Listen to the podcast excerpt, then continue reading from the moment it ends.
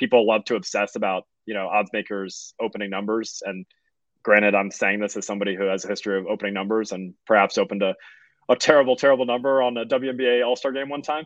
But in the end like it, it's just the opener is not that important. Like they're open for lower limits. You you get bet into you a good bookmaker knows how to move the number aggressively just like a good bookmaker knows how to move the number aggressively on an nfl draft prop. And you get to the number and and then you kick up the limits when the market settles and you take bets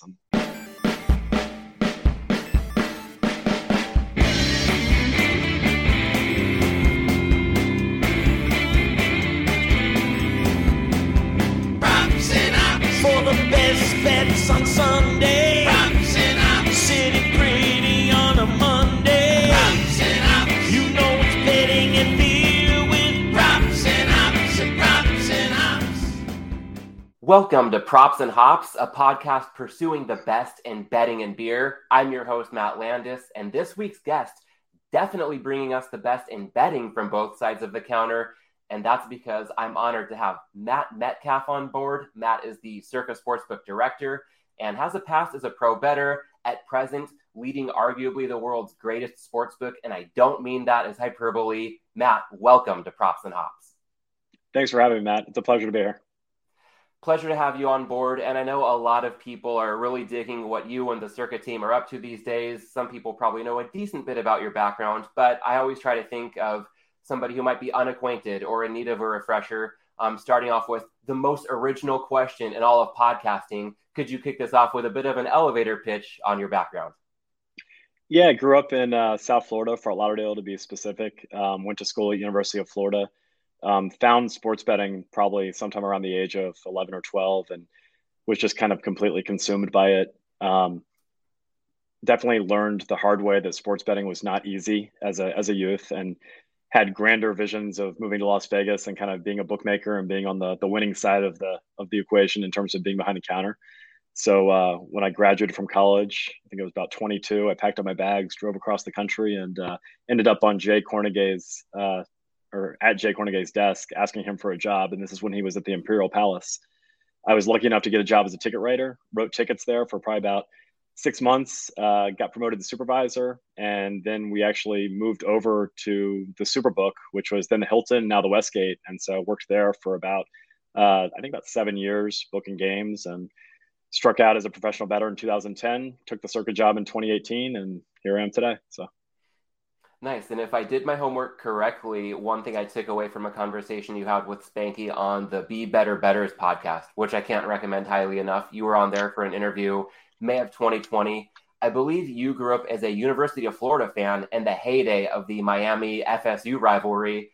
That's a bit of a contrarian stance to take. I wonder if something like that, that far in your background, might have any connection in your mind these days when it comes to your approach in betting and bookmaking.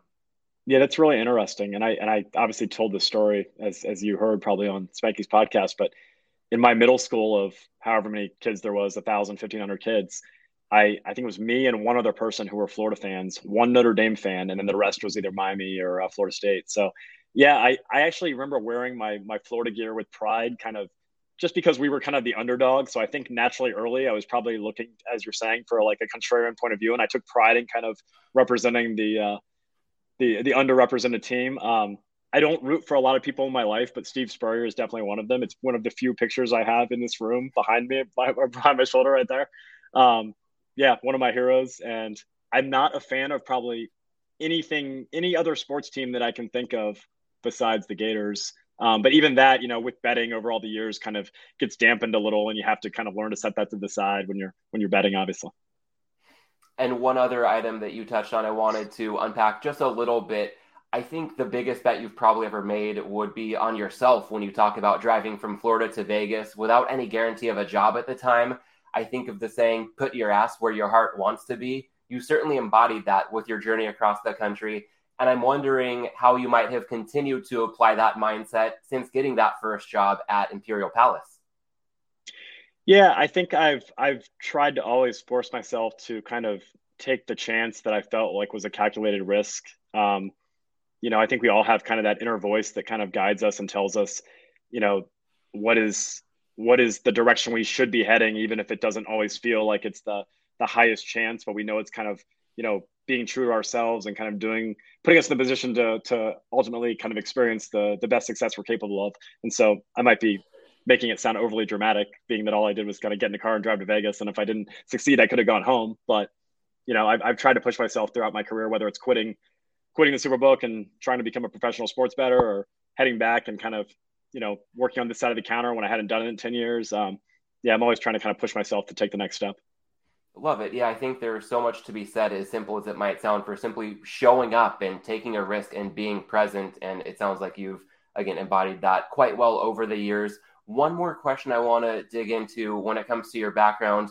It's rare to uh, at least hear publicly about somebody who has experience as a pro bettor and is operating at the level that you are on the other side of the counter these days. Have you found there to be any primary crossover skills when it comes to both the betting and bookmaking sides of the equation?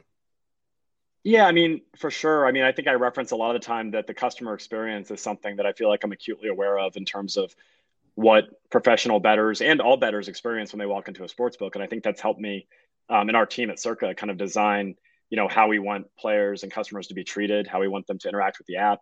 Um, you know, the the drive of trying to put limits on every single bet on our app is definitely something that's come from my own frustrations as a bettor, you know, going into sports books and not really understanding what the limit was and not knowing how much I can get down. So yeah, it's definitely helped me. I think when I was at the Superbook in the 2000s, I guess from 2004 to 2010, I think I had an appreciation for customer service and I was providing excellent customer service, but I didn't really understand, you know, why. I just felt like it was the right thing to do. I think as I quit and got more betting experience under me, I understood, okay, no, like this is what you were so you were so frustrated with other books because of these reasons and now you're encountering the same stuff this is what you were trying to not do at the super superbook so next time you have a chance you know i'm really going to hone in on you know applying all these things much more methodically than i than i was the first time around because i understood more what i was trying to do i don't know kind of a convoluted answer but yeah no, it makes sense thinking back to a recent example that I was fortunate to be a part of. I'd like to weave Bet Bash into the conversation a little bit because with Bet Bash 2,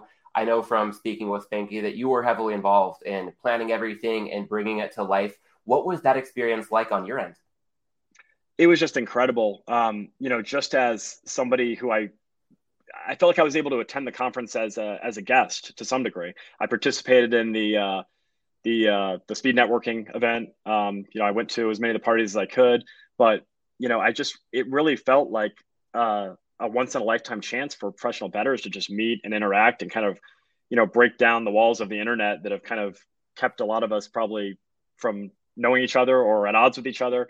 Um, it was just such an amazing experience, and I, I had visions of it. I think on the way in, and and hoping it would be that amazing, and it surpassed every single one of them. And you know, I use the speed networking event as a as an example because um, I was hesitant to one endorse it when Spanky brought it up. I, I, it felt very complicated to me, and I'm somebody who like wants to think through every logistical situation and okay, what's what's our points of failure? If this is more than a 50% chance of failure, we shouldn't do it. It's too risky. And so I kind of tried to talk Spanky out of it, and he was like, "No, I know this is the key to like a great weekend. This is a great starting off thing." And so I trusted him. And then the second part was I'm not a very outgoing person naturally, and I, I kind of told myself, you know what, like let's just let's get in this thing and let's network and let's see what it's about.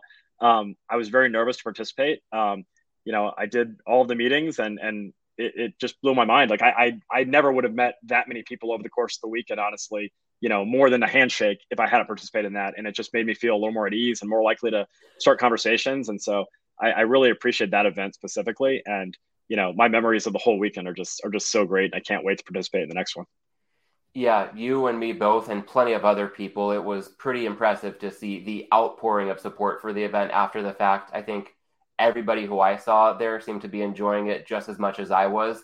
But to see people really document that afterward, I think there's a huge appetite for Bet Bash 3 whenever that's coming up. Is there anything at this stage uh, that you might be able to share about where that is, you know, in the works? I would imagine that with how successful Bet Bash 2 was, probably looking at something fairly similar, at least in terms of Spanky partnering with you and Derek Stevens and the team. Um, so, is there any outlook that you have for the future of Bet Bash and your possible involvement in it? Yeah, I think the the hope is that it'll be at Circa for a long time to come here. Um, you know, we're building or completing our convention space at Circa. Uh, I think late this year, and so hopefully we'll have that up and going uh, to accommodate some more guests for next year because I know we sold out the event pretty quick, and you know all all credit to Spanky on how quickly sold the event, but we could definitely get some more people in the door and make this an even bigger event next year. So I think just the the change of venue for you know the speed networking type events and then the uh, the lectures and stuff like that will be will be uh, will be a great addition, and and just having everything under one roof at Circa will be pretty cool. So. Definitely. Well, I know plenty of us are going to be looking forward to that. But in the meantime, there's plenty we can dig into in the sports betting world. One of the first big events after Bet Bash wrapped with the NCAA championship game would be the NFL draft. And I'd love to dig into your thoughts on the market and kind of how you and the Circa team approached booking the draft this year relative to last year.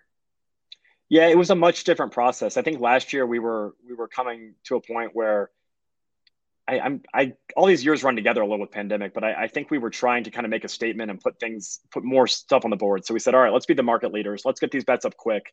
Let's take high limits.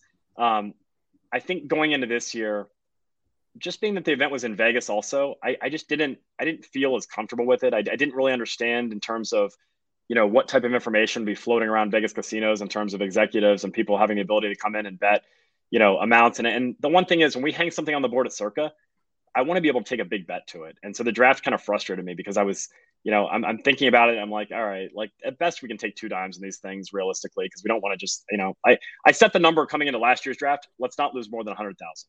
And I think we lost more than 100,000 last year. And so I was a little disappointed in that. And I'm like, all right, I just, I don't think we're going to win no matter what we do in this. Um, and we can't take big limits to it.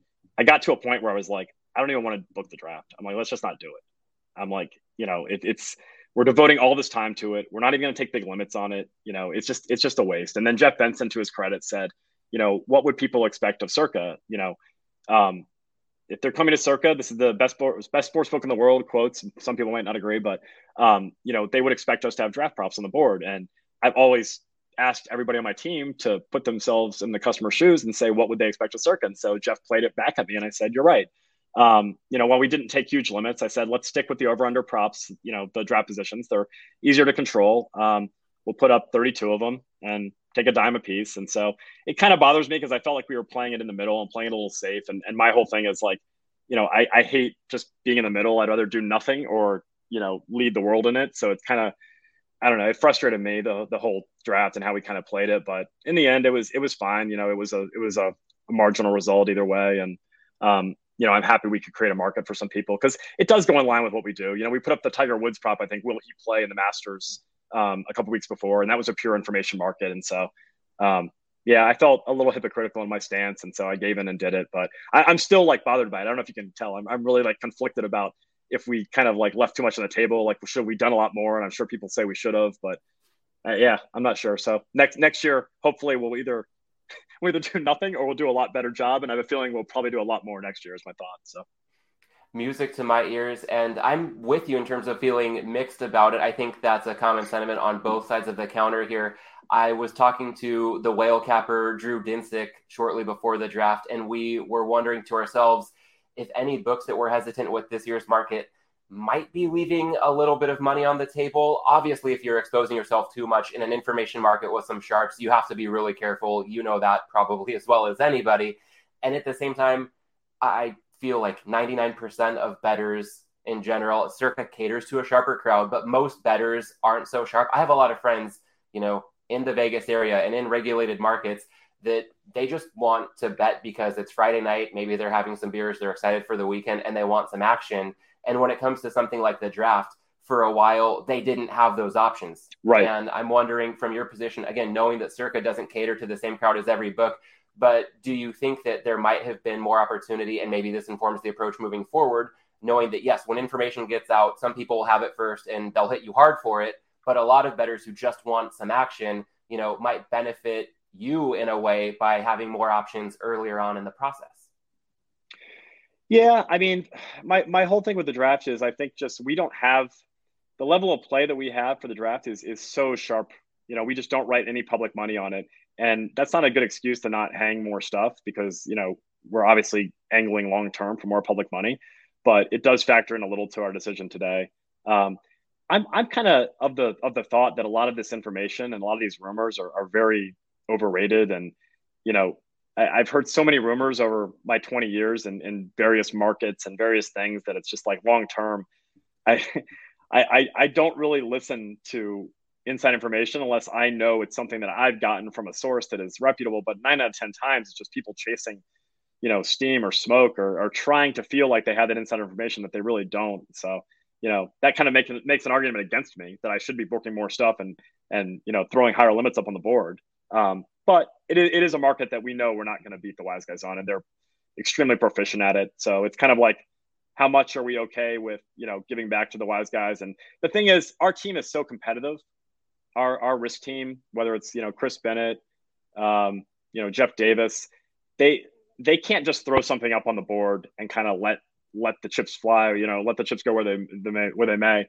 They they get consumed by it and they want to win and they're going to dedicate you know every hour trying to win in the NFL draft. And so, you know, our team is is and again, this is not making excuses. This is just the realities of it. Our, our team is comprised of a very select group of individuals who know how to book at a high level. And we have to book the major sports. We have to keep booking, you know, NBA, NHL, all the stuff that's going on on a regular basis, um, baseball. Um, so it's kind of like how much time do we want to eat up because they can't, they don't know how to do something half-assed. So that's kind of what the, the boat we get stuck in. So you know, if they if we're going to take five dimes, well, maybe we could, but they'd literally have to live in the book for you know four days and and not ever leave. And so, you know, we're trying to be realistic with what we're doing. So it's about finding that balance, I guess, which is hard to do sometimes. One thing you touched on was dealing with a market where a lot of it, especially in something like the draft, can be people chasing steam, whether there's validity behind it or not. That's a big part of the approach for a lot of bettors. And as I was exchanging some thoughts on the draft on Twitter during the lead up, building out my portfolio, looking to share information with others, somebody reached out with an interesting question that I feel intuitively myself and a lot of bettors might know the answer to, but you can probably articulate it really well. When we're looking at the draft and there's a lot of steam on something, how do you determine how far to move the VIG versus moving somebody's draft slot and possibly exposing yourself to a middle? I know a lot of books, not even for a player, but for wide receivers, over five and a half. You know, eventually some books went to six and a half and it lands on six. How do you evaluate just how far to move the VIG and where you're going to go ahead and move the actual slot for the draft market? Well, I mean, this is where you get into it where I, I really don't know how some of the, the corporations who don't have super experienced traders can even begin to book the draft because anybody who can book the draft effectively is probably good enough to be a professional sports better because, you know, like you said, the wide receiver prop – you know, if, if somebody bets over 22 and a half and there's no chance that teams 23, 24, 25, 26 are taking a wide receiver, those are all dead numbers. So, you know, what good is a 22 and a half, 10 over 10 cent move going to do over, over 20 to over 30? It, it's hardly doing anything. And what good does it do to move it two positions to 24 and a half and go over 20 because you're essentially not even moving anything with the juice. So, you know, you have to know what you have to be all consumed by the draft and know, you know, the tendencies of these teams, what their needs are, what the dead numbers are like there, there's nobody who's an average bookmaker who can just walk in and book the draft. You really have to be, you know, living and breathing the draft to have any chance booking it. And that's again, I'll just give testament to Chris Bennett and then Jeff Benson, who really helped out Chris this year. Um, I, I have no idea how they were they were able to somehow win some small amount of money. And I mean, to me, it's just incredible. Like I I would have put them like I don't know, like at least like a four dollar dog to like win money on that. And it just speaks to their competence. And you know, I take no credit for that because I I don't care about the NFL draft at all. You couldn't pay me money to to sit there and research that. Um, you know, unless I was out on my own betting, I guess. But yeah, from a bookmaker standpoint, I, I want no piece of that. So there's a good idea on a prop for next year, uh, over under on a possible hold percentage for Circa. Of course, the Gaming Commission would probably frown upon something like that. And something else the Gaming Commission is involved in now is cutting things off in Nevada the day before the draft. So people showing up on draft day probably a lot of people going to counter, wanting to bet, and being told that that's not an option to them. Was there any impact on your end? I know you guys cater to a sharper crowd, so people probably knew the rules a little bit better. But did you have people who were asking to bet and you just had to give them the bad news that it was too late because of reasons beyond your control? And with a dynamic like that, do you think it might change at any point in the foreseeable future? Yeah, I mean, we had little complaints, mostly because, excuse me, mostly because we cater to, like you said, a more sophisticated crowd who knows the rules. But um, I imagine that scenario played out all of the strip on uh, what is that Wednesday night, the night before. Um, I think I think Nevada will adjust. I think if they see enough feedback from casinos and from bettors that say, you know, why are we cutting this off at this arbitrary time? Um, you know, can't we just push it a little further? I, I think they'll come around to it, but you know, it, it's. I, I don't think there was a huge number of complaints, and maybe that's just people accepting that this is what Nevada's chosen to do. But we didn't hear a lot of negative blowback from it, so it makes it easier for us, obviously. Absolutely. All right. Well, something we can keep an eye on moving forward. I appreciate all your insight on the NFL draft. And I'd also like to touch on a noteworthy story that came up shortly after Bet Bash pertaining to the NBA playoffs. I'll rewind a few weeks, but I think that your thought on this could be applicable to a lot of listeners moving forward. And that's going back to the Nets Celtics opening series odds. Um, for context, at Bet Bash, you were on the ethics and sports betting panel, and the moderator mm-hmm. of that panel, David Purdum of ESPN, wrote an article on how the opening series odds for Brooklyn and Boston were essentially two hours of free money. And without asking you to speak too much to a different book, the reason there was free money on the table, so to speak, is because Caesars opened Brooklyn minus 135, Boston taking back plus 115 going the other way. And the consensus price settled in at Boston minus 145. So there's a big gap there when one team's a decided favorite everywhere and you can get plus money on them at a pretty big book. So with that arbitrage opportunity, a lot of people could have guaranteed a profit or just unload money on that bad plus number on the Celtics. Um, clearly, seeing how that played out, just going heavy on the Celtics there, paid handsomely for those who chose to do so. And I'm curious from your standpoint, when we see, you know, a series price, is it not mainly a product of the game one spread and other known information? I'm just struggling to understand with a major book and a major market like NBA playoff series with such a major discrepancy in lines like that, I mean, how does something like that even happen in 2022? Yeah, I mean, it, the only way that could happen where somebody posts a line that far off is just not understanding the market and not being able to make a spread. Because, like you said, it's just plugging money lines into you know a five game series calculator and seeing what it is, or, or figuring it by hand, however you do it. Um, I I do I do I don't want to discourage the book that opened that because in my mind, I wish there was more stuff like that where you know, price discovery kind of unfolded naturally. And granted, as you said, you know, price discovery probably isn't going to be an extremely complicated process in, in the playoffs where everybody's kind of slotted into their power rating and everybody knows the numbers. But I, I like that that happened. And, and, you know, if they think the spread should have been this and they plug that in and it kicks out minus 130 on, on New Jersey or excuse me, on Brooklyn, um, great. Hang the number, have a limit, five dimes, take the bet. Um, if somebody else you know plugs in their power ratings and gets a different series price throw it up and the market goes to the right price. I mean that's how it should work. I would love to look up and see you know six different books all post different openers and kind of it all kind of the market dictates. And that's how sports betting in my mind would be a healthier you know industry. Um, but yeah it, it it's surprising to me that they missed um, on a number that bad. Um, but then again i guess you know towards the end of the year and i again i don't follow nba that close but I, I guess there was some thought that that Brooklyn might have been playing to a higher number once they entered the playoffs, and you know once once they got in there, they'd turn it on and, and be a better team, and so maybe they were thinking that. I mean, but again, I, I just don't think the opener is that important of a number, and people love to obsess about you know odds makers opening numbers. And granted, I'm saying this as somebody who has a history of opening numbers and perhaps opened a a terrible terrible number on a WNBA All Star game one time, but in the end, like it, it's just the opener is not that important. Like they're open for lower limits. You you get bet into. You a good bookmaker knows how to move the number aggressively, just like a good bookmaker knows how to move the number aggressively on an NFL draft prop.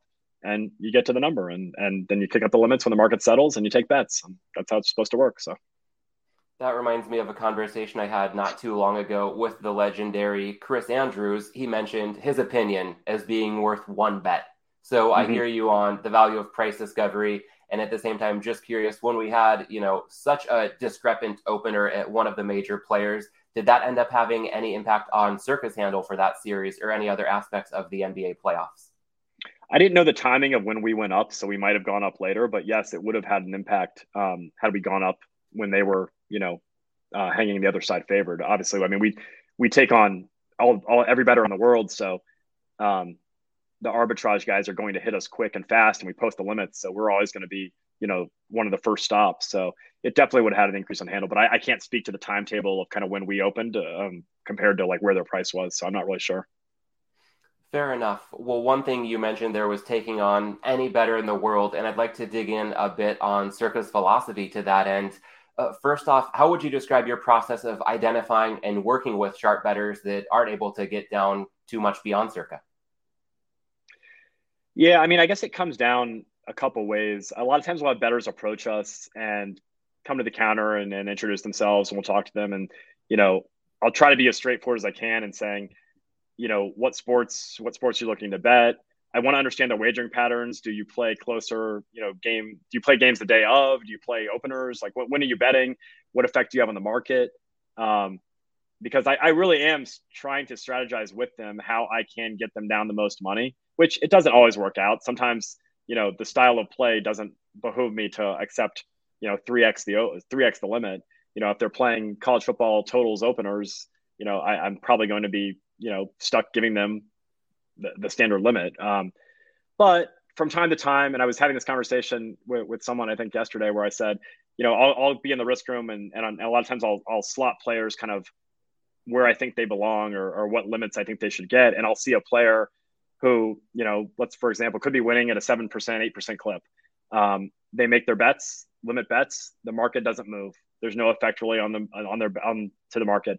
That's an opportunity for me to say, okay, you know, this is a good player. We're getting information from him. You know, is he trying to get down more? Can I give him double the limit? You know, and, and I'll look to proactively do that. I, I really do believe that if I'm able to give you more money, you know, I'd like to do that no matter your skill level. Um, but sometimes just the way the world is set up with a lot of other books not taking heavy action, you know, it's hard for me to, to give out a 5X bet um, of our limit and, you know, you lay four and then the whole market goes to five and it's like, I can't really earn off that bet. So it's, you know, I'll, I'll, I'll, I'll work with it when I can. If that's a, if that's a one set of every 10 bets occurrence, you know, I'll, I'll let it go. But if it's every bet, you're just kind of handcuffing us. And the thing I say to everybody, which has been true though so far is, you know, every year we go along, we, we do raise our limits as our handle grows. And so I, I tell them that our standard limit is, is what I believe always to be fair. So um, if you're not getting down what you need today, like be patient with us, please. We ask, like we're trying to get there. And I think the customers who have been with us a long time, um, have seen that that's true, that we do raise our limits and we do from year to year try to take more. So I, I think we're honest in that approach. A lot of nuance to that answer. And as you touch on that, I think that a lot of people who might be fairly new to betting or up and coming as bettors themselves might think of somebody in your position as a sportsbook director as, you know, maybe one vision of how the job works, but you're doing kind of like you touched on. Sometimes it has to do more with odds making, other times a lot more with bookmaking. There's probably a lot of overlap in the Venn diagram if we compare odds making and bookmaking.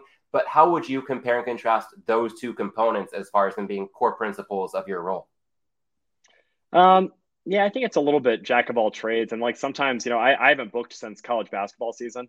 Um, I don't book uh, baseball, but whereas like last year I booked, I booked NBA and NBA futures like all year, and this year I, I like couldn't even tell you like all all the members of the playoffs, uh, the playoffs. Like I just when I'm not booking something, I just don't really follow it.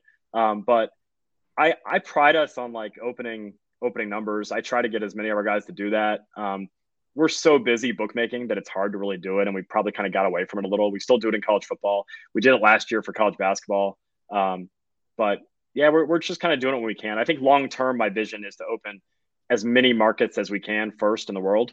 Like I think that'll be a, a core component of what we do. But right now, I think the bookmaking end of it is is more important. I think us getting down um, or helping people get down more money and and taking big bets is is a more valuable use of our time for our customers than opening the first number. And so I prioritize that. But in terms of my personal role, um, yeah, it just changes. And like you know, sometimes sometimes I'll you know I'll kind of fall in where I'm doing more odds making or trying to do more odds making. And sometimes I want to book and sometimes I don't feel like booking. And, you know, I concentrate more on expansion. It's just kind of like our, our team is so good. And as we've gone along, um, you know, three years into opening the doors here, um, I have the ability to do that because, you know, Chris Bennett, Jeff Davis, Jeff Benson, Glenn Herzog, you know, these guys are just so talented and they've allowed me the freedom to kind of concentrate on other things and handle, you know, they just, they just handle the, the, the booking end of it so well on the odds making part.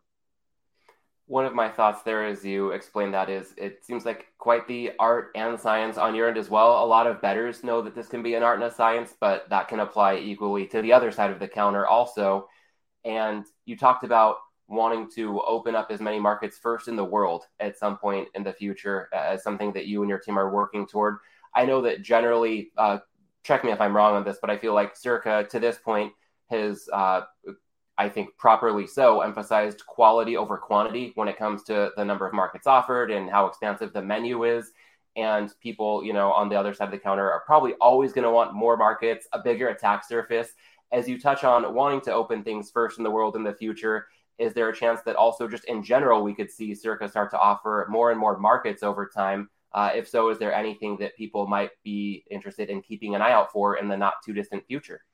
Yeah, that's the goal, and I think a lot of our work with uh, Deck Prism in Colorado is probably a little more of a preview of kind of what we hope to come. We op- we offer a lot more uh, men or a lot more offerings uh, in Colorado because of Deck Prism's assistance, and you know a lot of their stuff is automated, and they run their own models, and they're able to kind of keep up with that stuff in a way that we couldn't manually. And again, you know, I don't I don't want to ever sound like I'm making excuses, but you know, we we currently in Nevada trade mostly manual and do all our markets by hand, and so it's a really antiquated approach that we're taking, but it allows us to kind of, you know, have our niche in the market, which is taking big bets and, you know, reacting in a way that allows us to still make what I perceive to be good money off them. Um, I'm not going to spread us too thin. I'm not going to like compromise the brand in terms of, you know, opening up a hundred different props on a game where we can only take $300 on them or $200 on them. It's not worth it to me. Um, you know, to me, it's more of kind of a marathon of how do we get to the point where we can be offering, you know, 50, 100 props on every game and be taking dimes or taking nickels. So that's kind of what we're building towards. Um, I think we're we're probably we're probably still a, a, couple few years away from from getting there, but I, I, think we're on the right path. And again, a lot of our work with Deck Prism Colorado, I think, is a preview of what we hope to kind of kind of be in terms of our menu offering. And I think we can get there through through all the sports. But you know, right now, I think we do serve a valuable place in the market in terms of offering fair limits and taking on the major sports and, and really giving people a place to get down on the games, you know, when they might struggle to get down, you know, all in one stop um, on, on big events. And I'm talking like, you know, people struggle on NBA games, NHL games um, just to get down five dimes. So, you know, to, to be able to log on to the Circa app and get down 10 dimes on a game without any chance of a bet being denied or, or that's, that's valuable to a lot of people. So I think we're, I think we're valuable to a large contingent of the sports betting population. I think a lot of what you're doing and will be doing in the future based on that answer is truly industry leading and will have ramifications for other books across the marketplace. And to that end, if we zoom out a bit and think about the industry overall, what would you say at this stage you would be most optimistic about? And on the flip side of the coin, most concerned about thinking about the future of the regulated sports betting industry? I think I'm I'm most optimistic, and this might be naive, but I, I am optimistic that the bigger operators will at some point understand what they're missing out on by by not just writing bets and and you know at some point volume takes over and no matter how many sharp customers you have you can afford to take sharp wagers or wagers from educated players and it will lead to more money because you know it, it's just at some point you can't deny volume. The the fifty thousand dollar NFL bet, you know, when you're writing when you're writing a, a billion dollars on a game, is is so inconsequential, you know. But at this point, we've had operators limiting NFL games to three hundred dollars and and writing just a, a, fraction of what they could. Um, but that said, there's not a lot of variance with what they're doing. I mean, I understand why they're doing it. It's it's creates a nice a nice easy digestible kind of P&L sheet, I guess, and, and keeps investors happy and doesn't create a lot of ups and downs. And, you know, it's a bumpy road to get, I think where, where I'm trying to get, where we're trying to get. And it, it, there are times when it's, when it's ugly and I have to explain to Derek that this is a marathon and not a sprint. And luckily, lucky for me, he understands that. Um, I think the thing that scares me about getting there is when you read stuff in terms of the proposed California legislation where, you know, hundred million dollars for market access fee, ten operating states. They're really they're really forcing out, you know, any hope of of the little guy coming in and kind of trying to offer something different or trying to compete on price. So it, it really it scares me that you know the operators might not have to ever kind of pay attention to what we're doing. Um, even though I think it's in their best interest, I, I really do. I I believe that our model is the most profitable for any book, and especially a book that has you know the number of players that a DraftKings or a FanDuel has.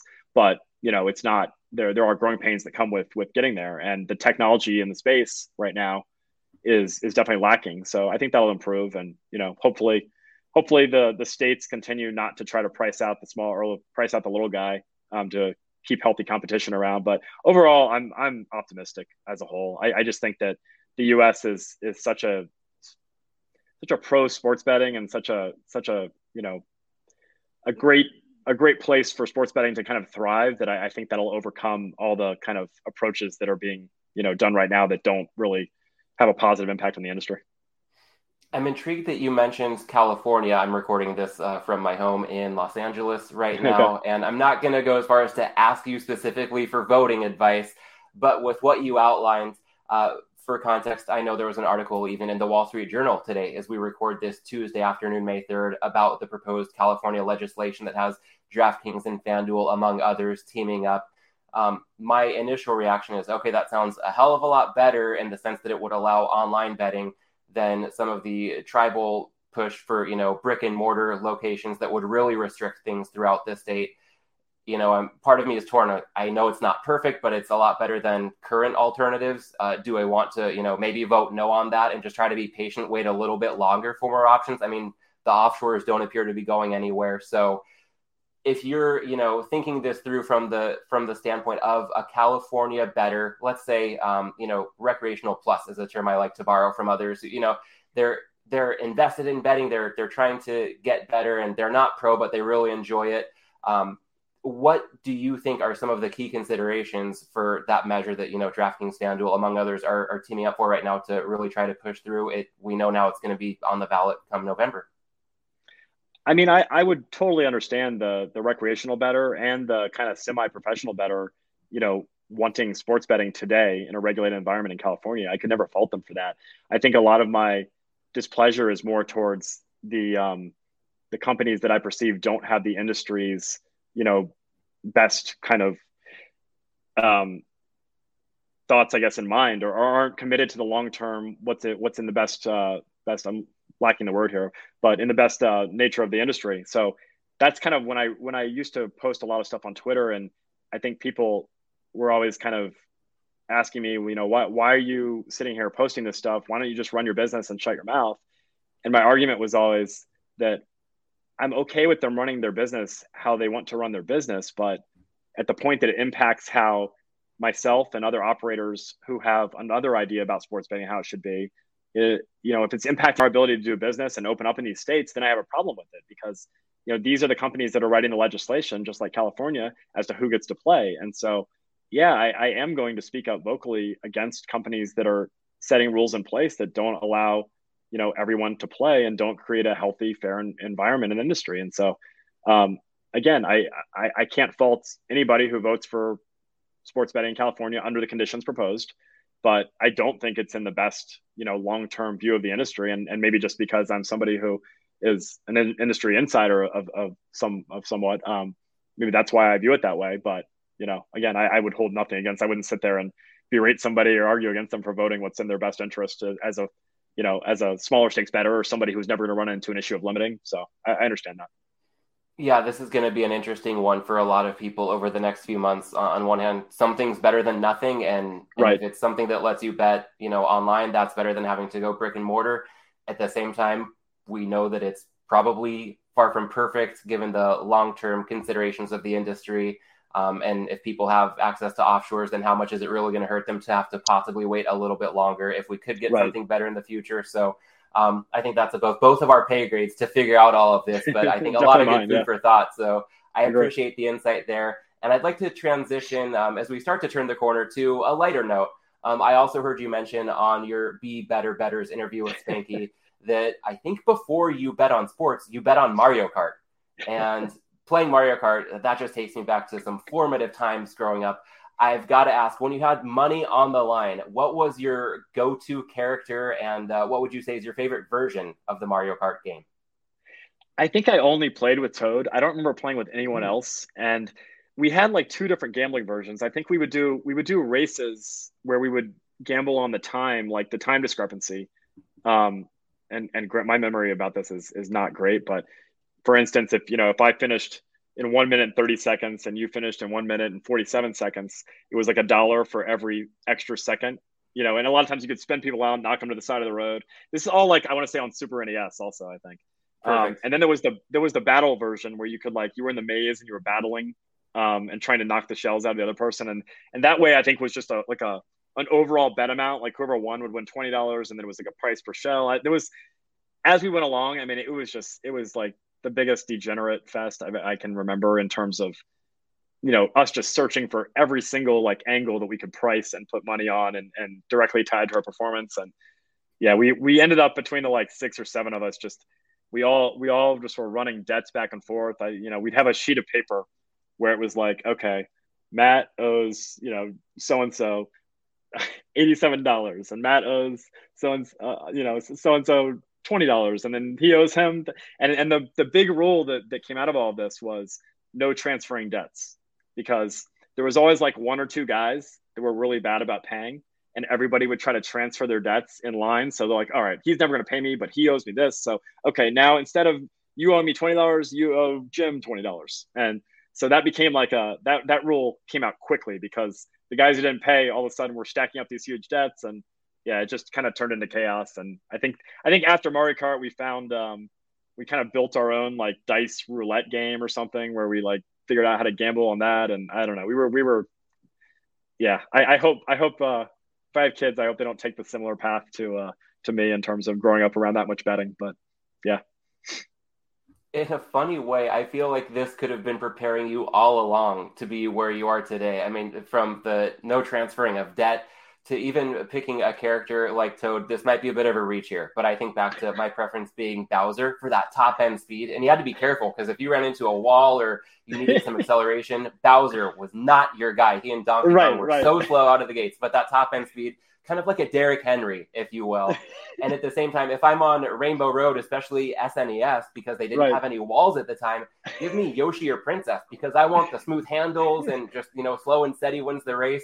When you throw out Toad, I'm thinking, okay, this is Matt Metcalf going kind of middle of the road, you know, towing right. both sides of the line and it, it's almost like here you are in your career, both sides of the counter in terms of your experience in pro betting and now what you're doing at Circa. So it feels like right. from Mario Kart to where you are today, it's it's all come full circle. Your your Mario Kart character is definitely a metaphor for your like uh, your role in the sports betting space. That makes sense to me yeah, I'd say uh, the Bowsers are probably all the guys who took out a big plus number on Travon Walker to go number one, and the Yoshis would be those of us who laid the vig on Trevor Penning to go round one, knowing it was a heavy price, but it was just a matter of time till it cashed. So all a matter of the risk tolerance. well, Matt, while we're on a, a, fun topic, I also want to make sure to weave in the other pillar of this podcast, the hops. I understand that you are, uh, let's call it a, a retired beer drinker, but rewinding a bit to your heyday did you ever have a go-to beer, or even today, if it's not beer, any kind of drink of choice when you want to unwind and take off the edge a bit? No, and I, I like, I don't know, I'm, I'm not like the drinker that I that I used to be, and I, and I was never like a sophisticated like beer drinker. I think I drank, uh, I liked Harp. I drank, I drank Amstel Light. I drank like Heineken. I mean, I drank very vanilla beers. I, I do have a lot of good memories associated with with Heineken because my yearly tradition for the Super Bowl and then for March Madness was I would always buy um, a keg of Heineken for the Super Bowl and then for the first two days of March Madness. And so um, everybody knew for as long as I was in college that like you could show up at my house, watch the game, watch the games, always be well informed of the betting line and the props. There was always going to be printouts of the Imperial Palaces props there um, that I had downloaded off of AOL probably or something. Um, and you could, you know, enjoy bottomless Heinekens for for the entirety of uh, whatever big sporting event was going on. So I think I think I wrapped a lot of my uh, younger years around that. So if I am going to drink a beer, it's probably a Heineken. I think most of it is probably just because it reminds me of, of that time of my life. So.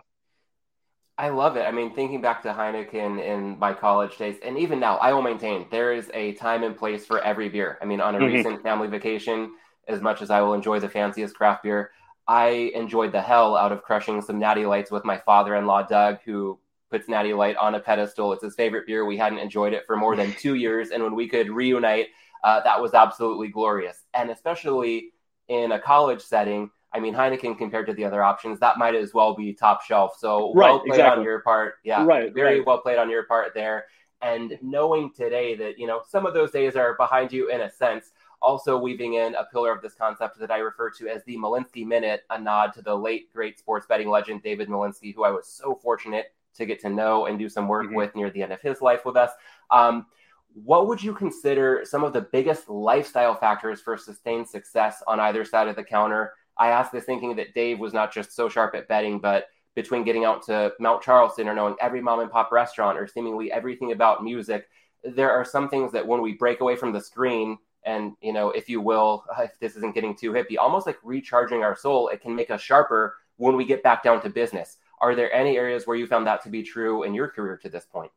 Yeah i mean i would say i kind of ran myself into the ground from 2004 to 2010 i was i was working at the at the westgate and i was working like 6 a.m to like 3 p.m and then i would go home sleep for an hour and then i would kind of start be like either handicapping whatever sport was going on, whether it was college basketball, like doing overnights and stuff for my own betting.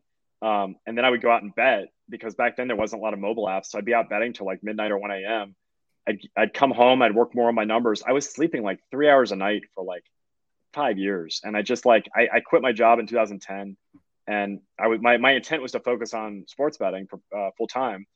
But I just found myself that I was really run down and it was at that point that I was like, all right, I have to do something because like I don't feel good. Um, I didn't really start sleeping, but I started working out and I just didn't really know what to do. I was probably like 30 pounds heavier. So I just started running, not knowing really what else to do, and not having a lot of experience working out. I lost about 30 pounds. And then I, I, I actually, I, I got into, I got into probably weight training about a year after that and, and really started feeling good. And that's the weight training made me change my lifestyle. So, I mean, up to that point I was drinking, you know, a two liter bottle of Coke a day, eating pizza, like just not putting anything good into my body. And I couldn't keep up all the weight training and all that stuff while still not fueling my body with all this garbage. So I, I, I like had to switch. It just made me. And so I think it's just been a gradual process since then. Um, you know, I, I started going to like a naturopath in 2016 and kind of overhauled my diet again and even got it more specific onto what I was doing. But overall, yeah, I just started realizing that to kind of live this life I was living. And, you know, I, when I was betting, I really was doing these sprints where I was Friday morning, I would have to wake up at like 5 a.m. or 6 a.m. for NASCAR practice to watch that. And I didn't, I didn't feel like I ever stopped until around Tuesday because I would watch NASCAR practice Friday.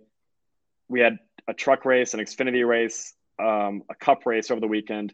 If it's during football season, I'm betting college football, which normally I do on Monday and Tuesday but I was still kind of keeping tap tra- um, track my positions and, and kind of changing things if there were injuries.